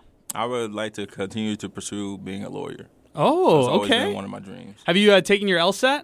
Uh, no, not yet. Okay. Have you? Uh, all right. Whenever you, whenever you uh, have to do that, hit me up. I had to take my LSAT, so I got you, man. Okay, I got you. I'll give you my study guide. Okay. Uh, what in your final couple weeks here in El Paso? What has this community meant to you? You've been here. You're like in El Paso. We just got to ad- adopt you now because you've been here six years, so and almost seven. So we, we just have to adopt you as one of our own. Uh, it's crazy to think that you're going to be leaving us here in El Paso. Yeah, I love I love El Paso. I love El Paso with all my heart. I feel like I have met some of my best friends that's gonna be my lifelong friends. Part of the guys is gonna be in my wedding. Uh, you know, I'm I'm sad that I'm leaving, but you know, I'm always come back to a visit. Okay. How frequently are you going to come? You're going to come for some games. This, have you pra- planned your trip and circled which game you're going to come see the Miners play this year? I'm definitely coming for the home opener. Wow. And, Okay. And for sure, part of the senior day. Okay. Boise State.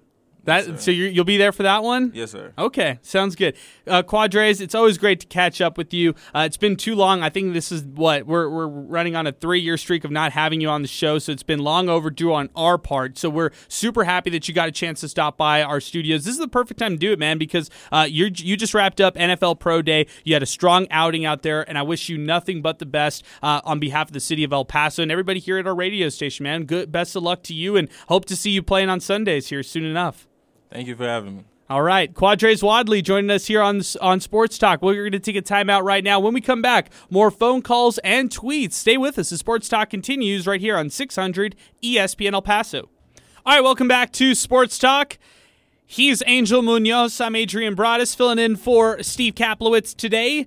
We'll have the doc jock, Dr. Sergio Alvarado of the Desert Institute of Sports Medicine, coming up next here on the show. Ask a Doctor, recapping our event from last weekend, uh, or last week, I should say. It was last Thursday, and uh, we'll we'll talk a little bit about this month as well with the doc. If you have any questions for him, send it our way. 600 ESPN El Paso on Twitter. A lot of uh, stories that that uh, that um, have really hit the sporting world today. Here's a big one: a grand jury has declined to indict uh, Houston Texans quarterback Deshaun Watson after a police investigation sparked by lawsuits filed by 22 women who accused him of harassment and sexual assault. So, uh, Deshaun Watson, I know a lot of details are very murky about this. Uh, from the NFL standpoint, they talked about how he will be a desired candidate uh, for NFL teams to trade for. My biggest question is, do you really, you know, if you're an NFL team, do you really want Deshaun Watson, who has all this uh, looming over him, uh, to represent your franchise?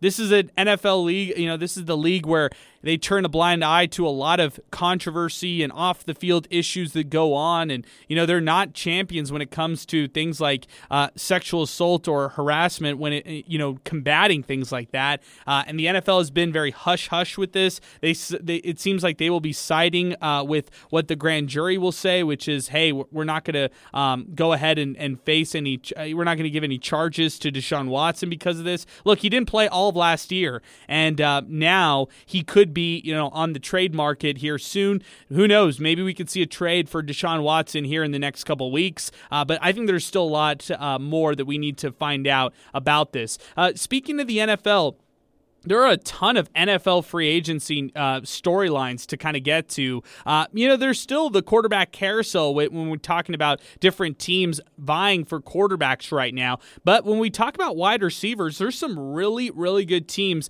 that are out there uh, who could be uh, getting signed here in the next couple weeks once the new league year uh, takes place. Allen Robinson, the second from the Bears you know, hey, he's a standout receiver. He could be swallowed up by one of these teams in free agency, like the Indianapolis Colts, who might be moving on from T.Y. Hilton. You look at the Eagles, who still need more depth around their star uh, receiver and DeVonta Smith. Um, you know, look at the even the Jacksonville Jaguars. They could be looking at Allen Robinson, signing him to uh, join Trevor Lawrence to be one of the one of his weapons and targets. Uh, I think the the Jaguars are an interesting pick. One of the other big uh, free agent signings that is coming on the horizon is J.C. Jackson, the cornerback uh, for uh, the New England Patriots. It looks like the Los Angeles Chargers want to be in the mix, the Las Vegas Raiders as well, and same with the Pittsburgh Steelers. Uh, some really interesting NFL free agency news that we will monitor here in the next couple weeks. But before we do any more uh, NFL talk, we're going to take a timeout right now. When we come back, we're going to come back with Dr. Sergio Alvarado the Desert Institute of Sports Medicine. We're excited to have the Doc Jock rejoin us here on the show. Stay with us. The Sports Talk continues right here on 600 ESPN El Paso. Steve Kaplowitz today. Adrian Broadus uh, hosting here as we close out this show. Hour number three is here on Sports Talk along with Angel Munoz. I'm Adrian Broadus, but we still have Ask a Doctor with Dr. Sergio Alvarado, the Desert Institute of Sports Medicine. Uh, he just announced his grand opening. We were at, at it. We had a great show out there uh, last Thursday out at 2267 Trawood Suite G2 out on the east side of El Paso. Uh, and it was so much fun to be out there at the Desert Institute of Sports Medicine. They were expanding their locations, uh, their location, and everybody got a chance to be out there. There were uh, great food. There was a, a, lot of great people. We had some great guests on the show. Doc, it's great to bring you back on the show. How's everything going, man? Are, are you still uh, are you still coming down from how great of a party that was last week? It was excellent. Thanks, Adrian. Yeah, I know you guys. I mean, uh, helped us uh, put on a good, uh, good, good uh, opening. You know, we had, uh, like you said, we we had uh, two two uh, great football players from UTEP coming out, and then we had the luchadores, and and of course, uh, great prizes and and a really good atmosphere. A lot of people like uh, um, were able to make it, and and I'm glad they they got to see the clinic, and they're excited, and and uh, I'm excited, you know, for a new chapter.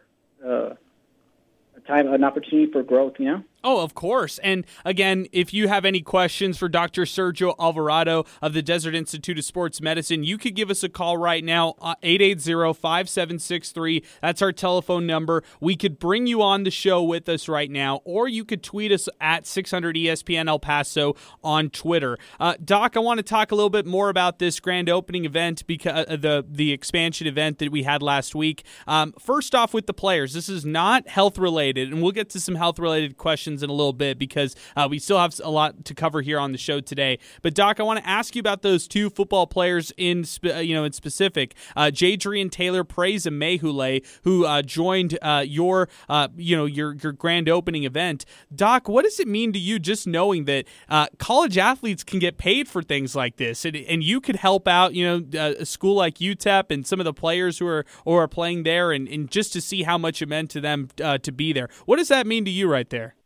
Well, first of all, I mean, like yes, like my my thanks. You know, like I, I told both both players that that day, I was very thankful that they were able to to come out and make it. And you know, uh, I know they got a, a busy schedule and themselves. They got they're still you know people forget they're they're still students, so they, they still got to go to classes and stuff. So we appreciate the the fact that they, they took some some time out of their busy schedule.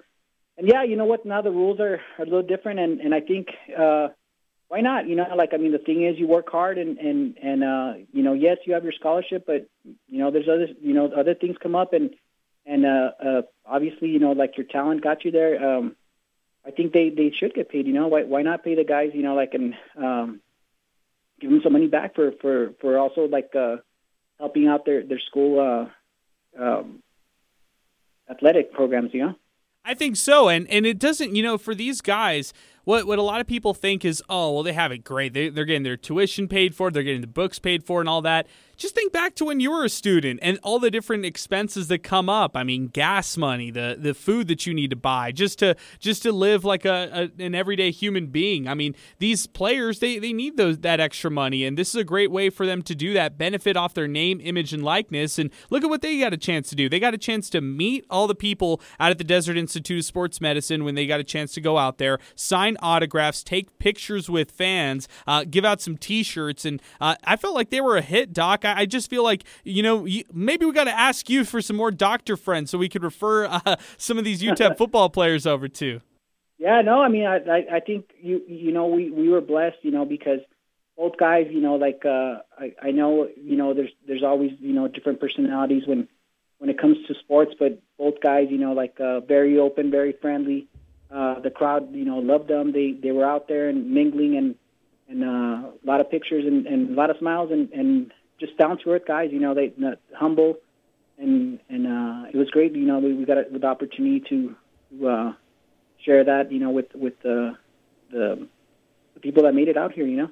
Oh, most definitely, Doc. Hey, I, I want to talk about three different things. This is uh, March is the month of many different things that we're celebrating. The first thing that I want to talk about is uh, National uh, Women's History Month, and, and one of the specifics that you touch on a lot at, at your uh, at your uh, you know at the Desert Institute of Sports Medicine, National Cheerleader Safety Month. This is a big thing for you all. Uh, you deal with helping protect cheerleaders, spreading the words about safety, and making sure that cheer programs follow the proper regulations, recognize all the different safety measures that are in place. This is a big thing for you all because you do see different cheerleaders who end up coming by your offices. Correct. Yeah, and, and, and you know a lot of people forget like that that you know they they kind of just brush off and they forget that that cheerleading is, is a sport and, and it's a sport where where a lot of injuries do occur. You know they they they're doing a lot of stunts and um, sometimes you know that uh, the, the the good thing is we have a lot of good coaches in the El Paso area. So obviously, yeah, safety and is a big issue. And and with the the cheerleader, like you said, you know, that we we will see a lot of, of concussions, and unfortunately, yeah, sometimes they they the accidents occur, and, and um, it's important that that they they they get seen. You know. Uh, when we're talking about concussions, what when do they uh, when do they occur when uh, the sport of cheerleading takes place? Like when when do these uh, d- these individuals get those concussions? I'm just so curious about that. Yeah, so I mean, a lot of people they're like, yeah, well, well, when is this happening? Obviously, you know, you see it with the other sports that you're like, hey, this is. it's like uh, contact, right? Yeah, so I mean, um, and and I mean, it's it's crazy, like the the the statistics. So 91 percent, it's of course it happens during the stunts, and and uh, it can happen in different ways, but obviously, uh, stunt gone wrong. Um, they they uh, the worst case scenario is they fail to catch um, the cheerleader that's going up, or even sometimes the the, the they they don't they don't um, give enough enough uh, support for the head. So a lot of people forget that concussions it, it doesn't necessarily have to be a a, a direct blow to the head. It, it it can be the the the um, whiplash effect kind of coming coming back on on uh, the brain, and then we, we get what's called the the contrecoup um, um, lesion that that kind of ricochets and makes the brain kind of jostle back and forth, and and then you get your concussion.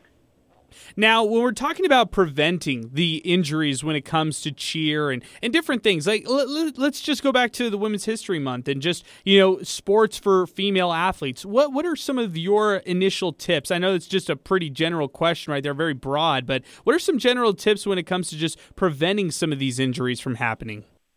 I think I think one of the main things is, is uh, making sure that, that, that you're ready for, for your sport, you know, and so like a lot of times um, you know, I see uh, people get injured, uh, you know, volleyball players because they, they took the whole summer off and they really they jump back in, you know, um, without really having had done anything in the summer. And so part of it is uh, I tell the athletes, you know what, I mean, like two or three weeks before your your your sport starts, you need to start kind of getting back in the mindset. Um, and then the flip side of that, I mean, like the complete spectrum, you know, like the I guess the, the 180 here is is the, the the athletes that overdo it that that are year round that I tell them, hey, you know what, don't don't overdo it either. You know, like take two two three months off, or you do a different sport. You don't just do softball. You don't just do soccer. You know, you do something else.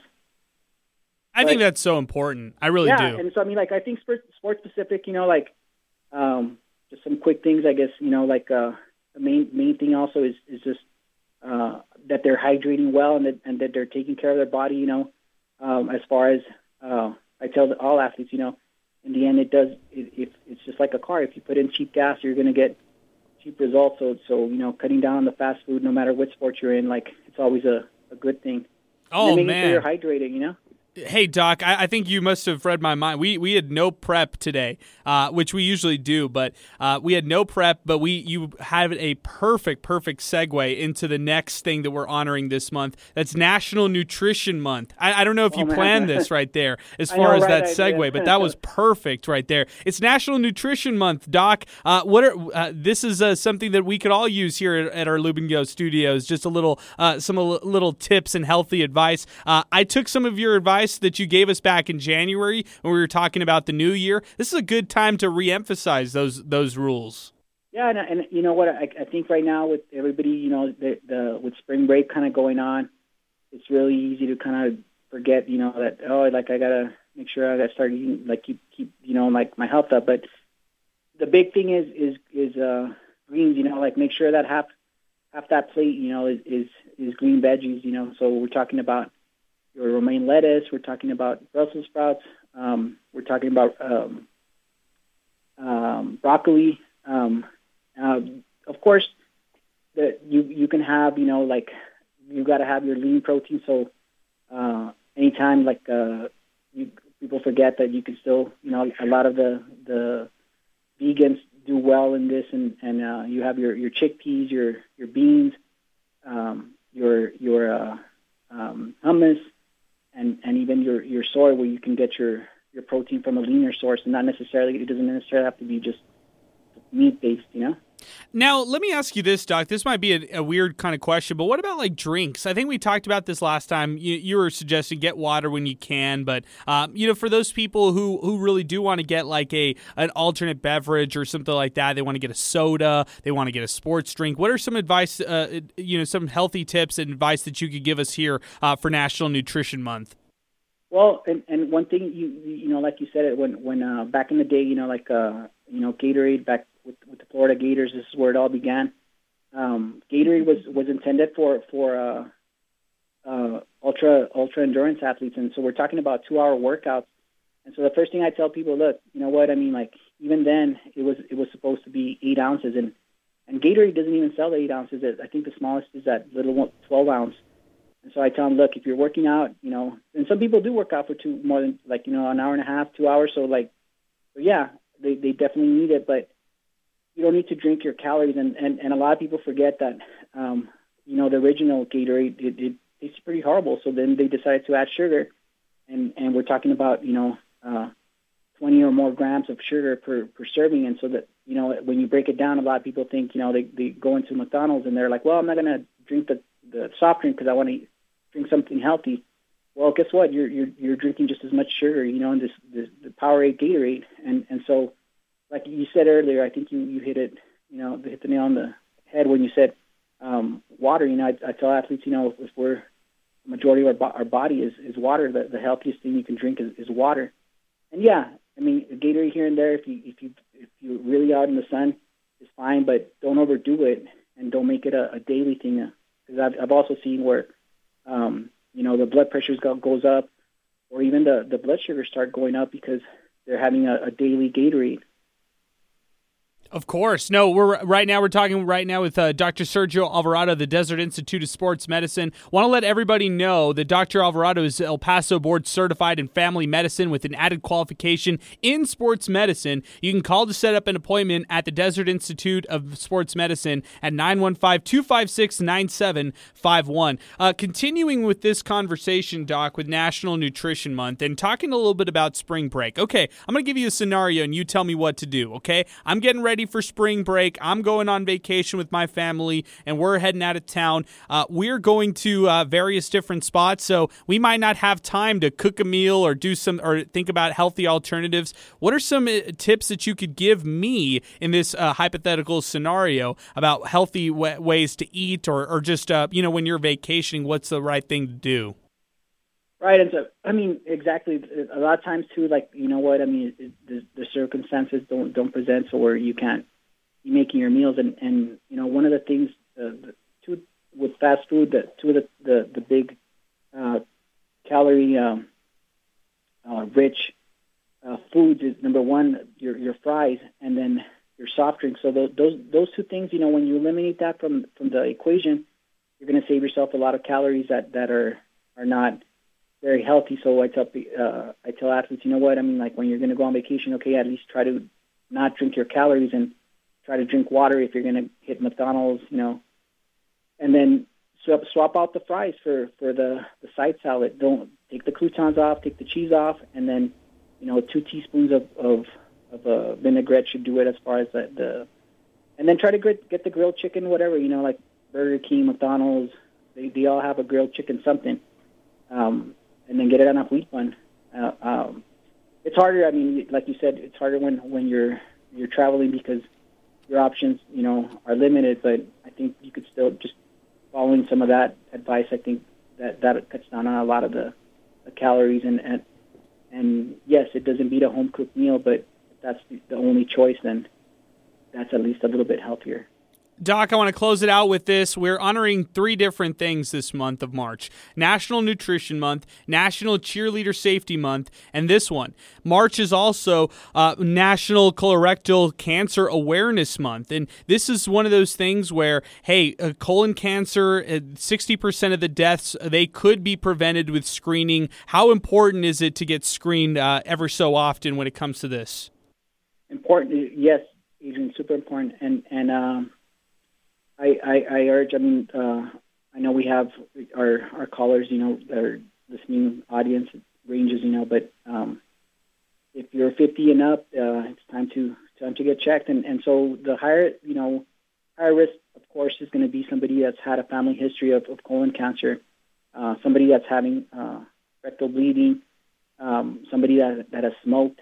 Um, those are all higher risk, and the the gold standard is is colonoscopy. Um, I know with with uh, COVID, uh, things kind of changed because unfortunately there was a lot of centers that uh, uh, GI specialists that they didn't have access to the, the, the surgical centers and and uh, and even now I think you know there's still some people that are wanting to come out and and number two you know choice number two of course you know going back um, would be something like Cologuard you know and and uh, a great alternative. You get this little box in, in the mail. Again, um, I, I, I would stress though that you know talk to your doctor to see what's the best choice for you. If you're high risk, colonoscopy is the gold standard. Um, um, but if you're not, then then Cologuard might be a, a good number two. You know. Hey, all right. Well, hey, Doc, I, I appreciate that insight because I think that's so important. It, it prevents deaths, and I think it really needs to be stressed this month uh, and every month. You know, when it comes to this stuff, I know it's tough to talk about. That's that's another thing is some people just don't want to talk about this stuff. They don't want to be reminded about it. It's it lives in the back of their head, and they think, ah, I'm okay. But this is a, a very very important preventative uh, measure that uh, everybody could take in their lives. That's right. Just I mean, the thing is, yeah, like, and, and I mean with every every um, decade in, in our, our lives, like come different challenges and, and come different screenings and and uh, anybody you know past the age of 50, if you haven't done so, like I would suggest you you have that conversation with with your physician. Okay. All right, Doc. Hey, I really appreciate the time today, Doc. Again, Dr. Sergio Alvarado, the Desert Institute of Sports Medicine, they care about your health, easing your pain, and getting you back to the activities you enjoy. The most important thing to know, they are now accepting new patients. If you want to be like us, uh, go with Dr. Sergio Alvarado. He's the doc, these he is the jock doc of sports talk, and uh, he joins us here on the phone lines. Appreciate all the time with us today, Dr. Sergio Alvarado. Thanks so much for everything you do with us here on on the show, and uh, we'll look forward to talking to you here in the next couple weeks. Real quick, before I let you go, are you excited for March Madness, Doc? Are, are you ready for uh, for some college hoops here? I'm ready. I, you know, this is one of one of my favorite times times of the year. You know, like, uh, and of course, I'm always like trying to root for the underdog. So wherever they land in the bracket. So. You know what? Here, I'm going to pitch something to you, Doc, and, and if you do this, uh, more power to you. Let maybe you could print out some brackets in your waiting room and have people fill it out while they're waiting for you. How about that? Yeah. See what? Let, us see how like uh, maybe maybe we have somebody that that that uh, knows what what uh, who's going to be the the the champion this year. Yeah, that maybe that's the case. Let's see. We can get a million dollar bracket out there. Hey, right. Doc, really appreciate all the time. Thanks again. Thank you, Adrian. All right, that's Dr. Sergio Alvarado of the Desert Institute of Sports Medicine joining us on the phone lines. We're going to take a time out right now. When we come back, we're going to talk some Locomotive FC soccer. Joe Rod is on deck. Stay with us. The Sports Talk continues right here on 600 ESPN El Paso. All right, welcome back to Sports Talk.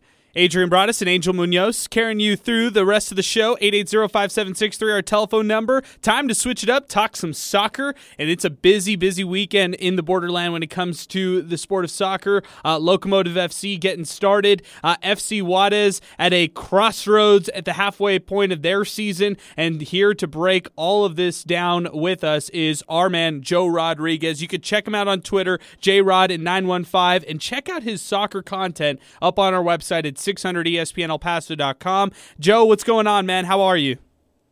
Agent man, good to talk to you on a Friday heading into this weekend on a on a crazy weather Friday. oh, seriously, man. I mean, we get a little snow. Uh, hopefully, nothing like that at Benito Olympic Stadium tonight. Real quick, Joe, before we get into everything today, what do you think about UTEP's uh, exit yesterday in the Conference USA tournament? Oh man, uh, just utterly heartbreaking. Uh, you you know, you want to think if they would have gone off to just a slightly better start, that would have made the entire difference in the game. I, I think, you know, the result would have been completely different and in favor of UTEP's direction. But hey, man, uh, fantastic season. I think uh, Coach Joe Golding uh, played uh, the the final stretch of the regular season going into March on on house money because I think he he delivered more than he had to for his opening season. And like I commented on Twitter yesterday, the future is bright for UTEP basketball uh, under Joe Golding. I think so too. I, am totally in agreement with you, man. And I know you've helped us all season long when it comes to UTEP basketball. So just wanted to make sure that we get your your thoughts on that. And I, I agree with you. I think that you broke it down perfectly. Uh, let's start off. Let's talk some Locomotive FC soccer because what an off season it was. I mean, you you have to really start with the off season by going back to last year. And last year they uh, had a chance to be uh, one of the best uh, in the uh, entire USL when it comes to their record record. They actually vied with um, uh, Phoenix Rising FC for the best record in the Western Conference. They set a club record with 18 wins under their belt, and they went unbeaten at home until the postseason tournament came around. They were uh, bounced out right away. Oakland Roots SC had an upset victory, and that was it. I mean, just right there, the season was over. And subsequently, uh, their head coach and technical director, Mark Lowry, departed from the club. He goes to Indy 11, and uh, now we're here with the new head coach, John Hutchinson. It feels like a it feels like a long offseason for Locomotive FC soccer, but it's not all disastrous at all. I mean, they're good players players coming in, good players returning, and uh, it's just kind of crazy to reflect back on these past months and just realize how much has changed within this club. Yeah, no, definitely. But I think uh, the the locomotive front office, uh, you know, I think they did their due diligence uh, with regarding to what the work that they needed to do um, over the course of the off season to maintain an El Paso locomotive team, Adrian, that um, has been very, very successful in a very short period of time. Uh, you know, and and I think you know it's one of the things that um, kind of is understated. No matter how much we talk about it, it's understated. The amount of success um, that the Locomotive have shown in the USL Championship is, is rather impressive. And and I repeat, you know, I think uh, this front office did their due diligence in hiring John Hutchinson. He comes on board and uh, they get to work immediately and, and make some very, very interesting acquisitions. Uh, basically, the people that they wanted uh, made their way down to the borderland, and you know it, it's not a rebuild; it's a reload for this team. And I look forward to them being uh, once again one of the top teams in what is the the um, the 2022 regular season. Of course. And what what is your what are your thoughts on just Coach Mark Lowry departing for Indy 11? Like how should we view that as sports fans? I mean, I I would like to assume well, I would like to think that I know the reasons why he did it. I feel that um, his trajectory and his what he wants out of his career um, you know, bigger aspirations. I think his path would be a lot easier if he went to another organization, um, someone that's a little bit more established, someone that, for whatever reason, and that's another conversation for another day, a much longer conversation, MLS teams, higher division soccer teams will turn and look at certain teams when they when they when they look elsewhere and they look in the lower divisions of the the U.S. soccer pyramid. Um, there's still other franchises that will stick out if they're successful and their coaching, their coaches and their staff will stick out and be more successful. Um, uh, and I don't think El Paso Locomotive is there yet.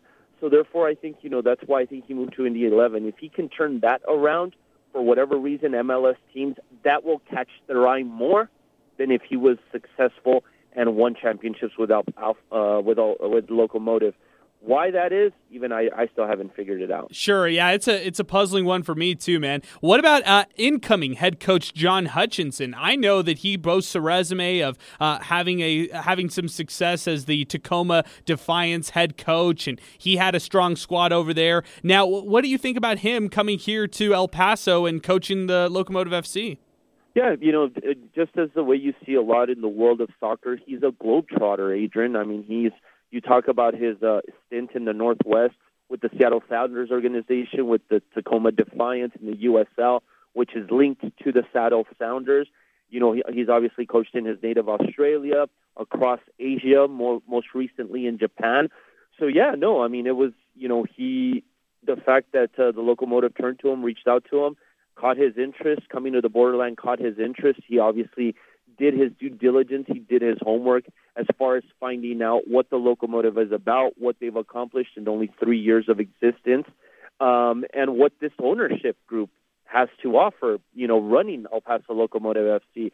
I think uh, one of the things that's also very underrated, underestimated, and flies beneath the radar in the world of USL with other franchises is just exactly um, who Mountain Star Sports Group you know, under the, the command of Alan Ledford is and and the financial capacity that this ownership group has that I still maintain to this day with the locomotive, with FC Juarez, they still haven't showed that financial capacity that they have. And I think because of COVID, you know, they, they were biding their time already as it was. You know, the pandemic, I think it's set them back even more.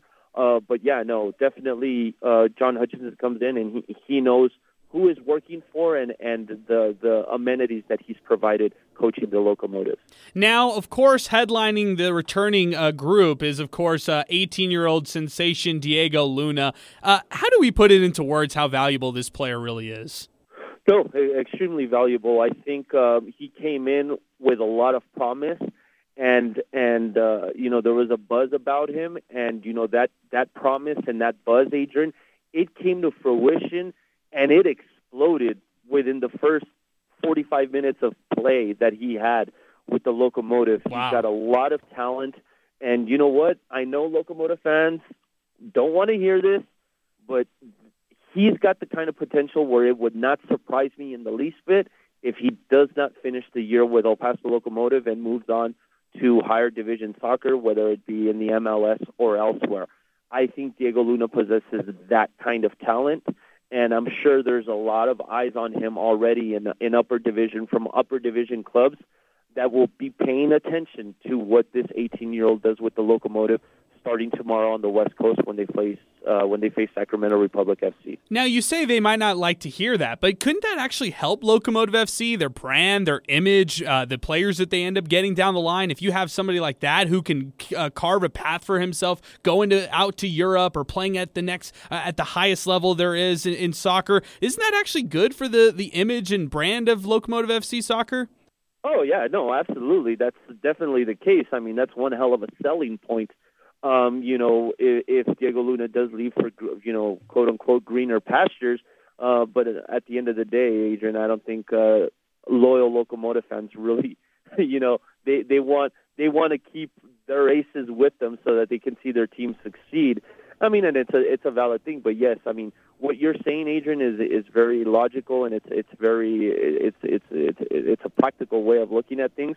But as we both know. Uh, diehard sports fans sometimes they, they, they don't look at that kind of a picture.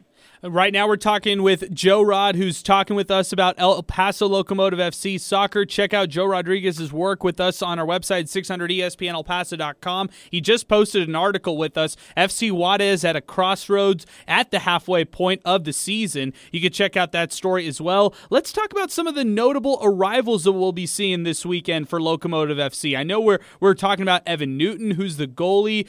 There's uh, Francois, who's a midfielder, Eric Calvillo, who's a midfielder, and also uh, I think it's Harry Brockbank, who's the defender. Who are some of the notable arrivals for Locomotive FC that have really caught your attention? You know, the one that you haven't talked that the one that you failed to mention, the one that's caught my eye the most, Adrian, uh, would be um, uh, Ander uh, Egiluz. I, I, I still okay. haven't memorized and, and, and learned his name completely, but he is a player that was a trialist he is uh, a dual citizen, Spain and uh, American. Uh, mother's from Idaho, and uh, his father is from the Basque Country in Spain. And he he played in the academy for Athletic Bilbao. He's a center defender.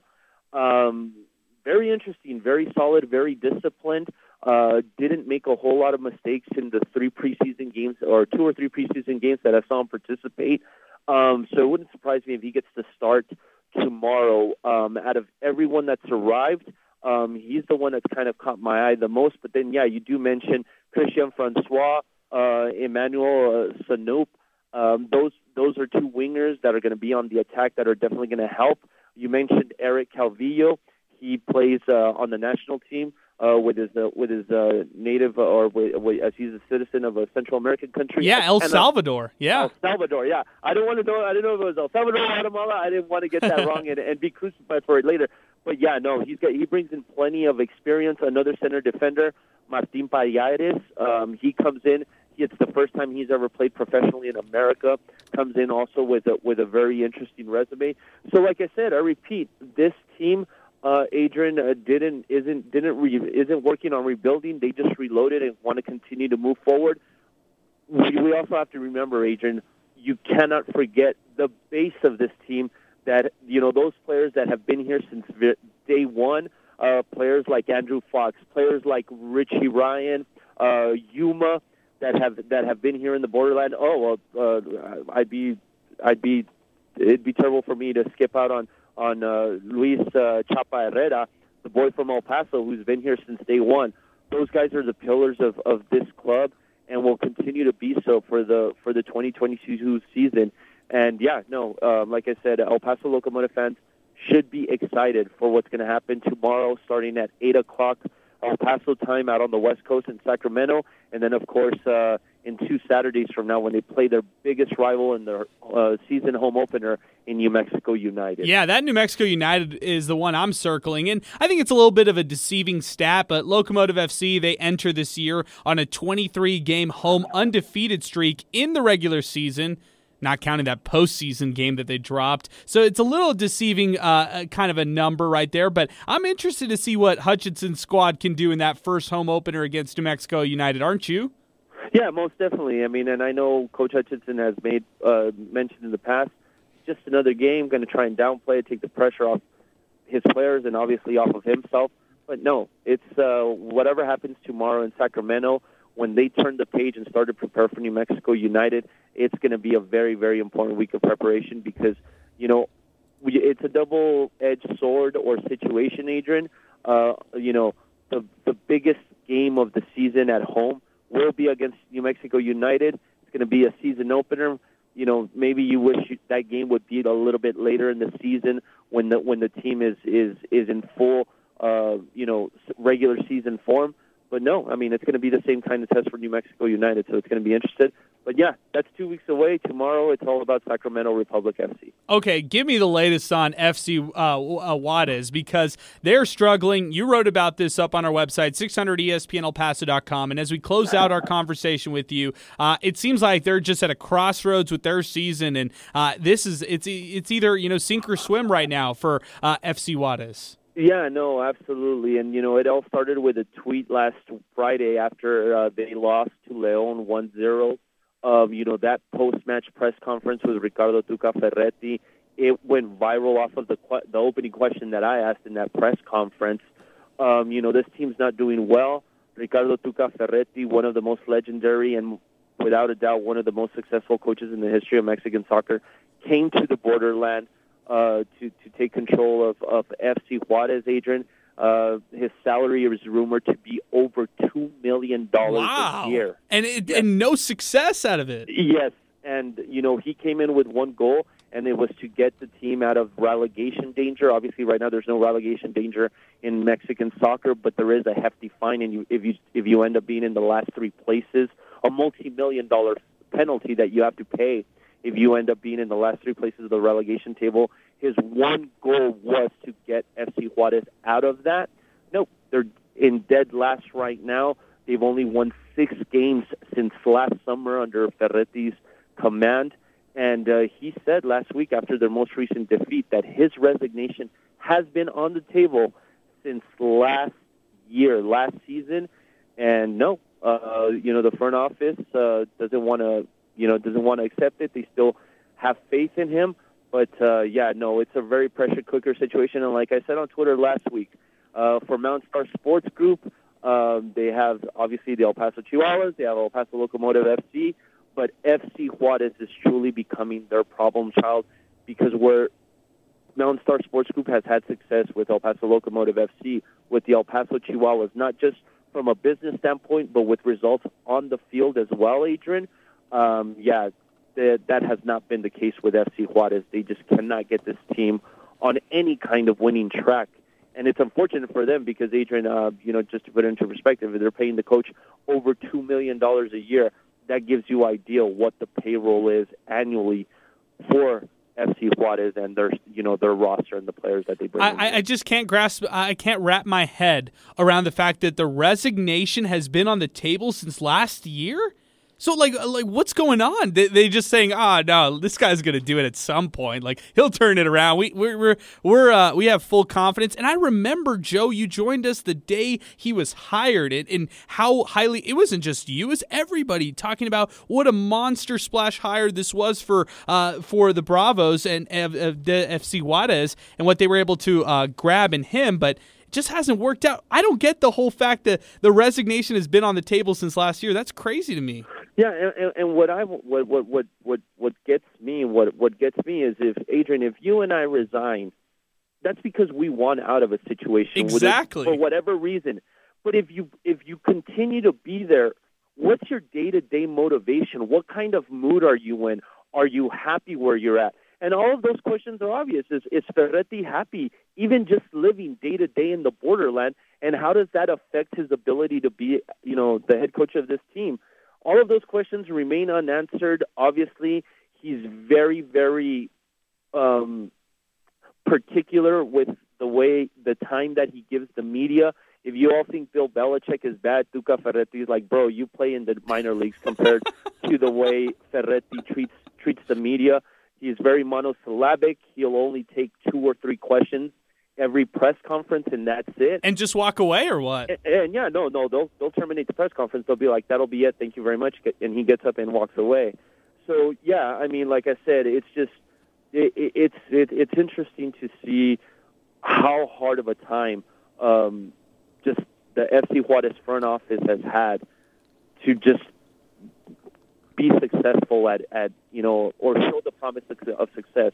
It just hasn't come, but you know the commitments there by this ownership group, and uh, you know, it's it's just trying to continue to to to to turn things around. That's that's all they can do is continue to work at it. Oh man, and they've got Atlas tonight. This is going to be almost impossible. The defending Liga BBVA MX champions. Yeah, yeah, and obviously, Adrian, they're coming in off of uh, the biggest controversy that's hit the world of soccer in the last week. Of you course. saw those acts of violence in Querétaro that that just took the sports world by storm all around the world.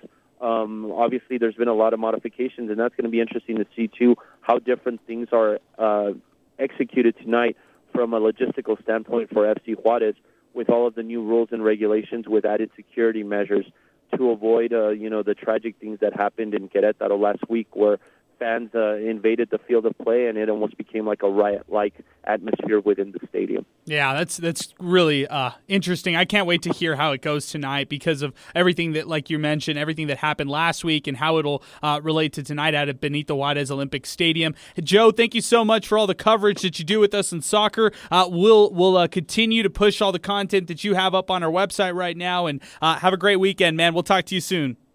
Thanks a lot, Adrian. Have yourself a good weekend. We'll be in touch. All right, that's Joe Rod. Check out his story up on the website. FC Juarez at a crossroads at the half point, uh, at the halfway point of the season at 600ESPNElPaso.com. We're going to take a timeout right now. When we come back, wrapping up the show, movie review with Angel. That's coming up next as Sports Talk continues right here on 600 ESPN El Paso.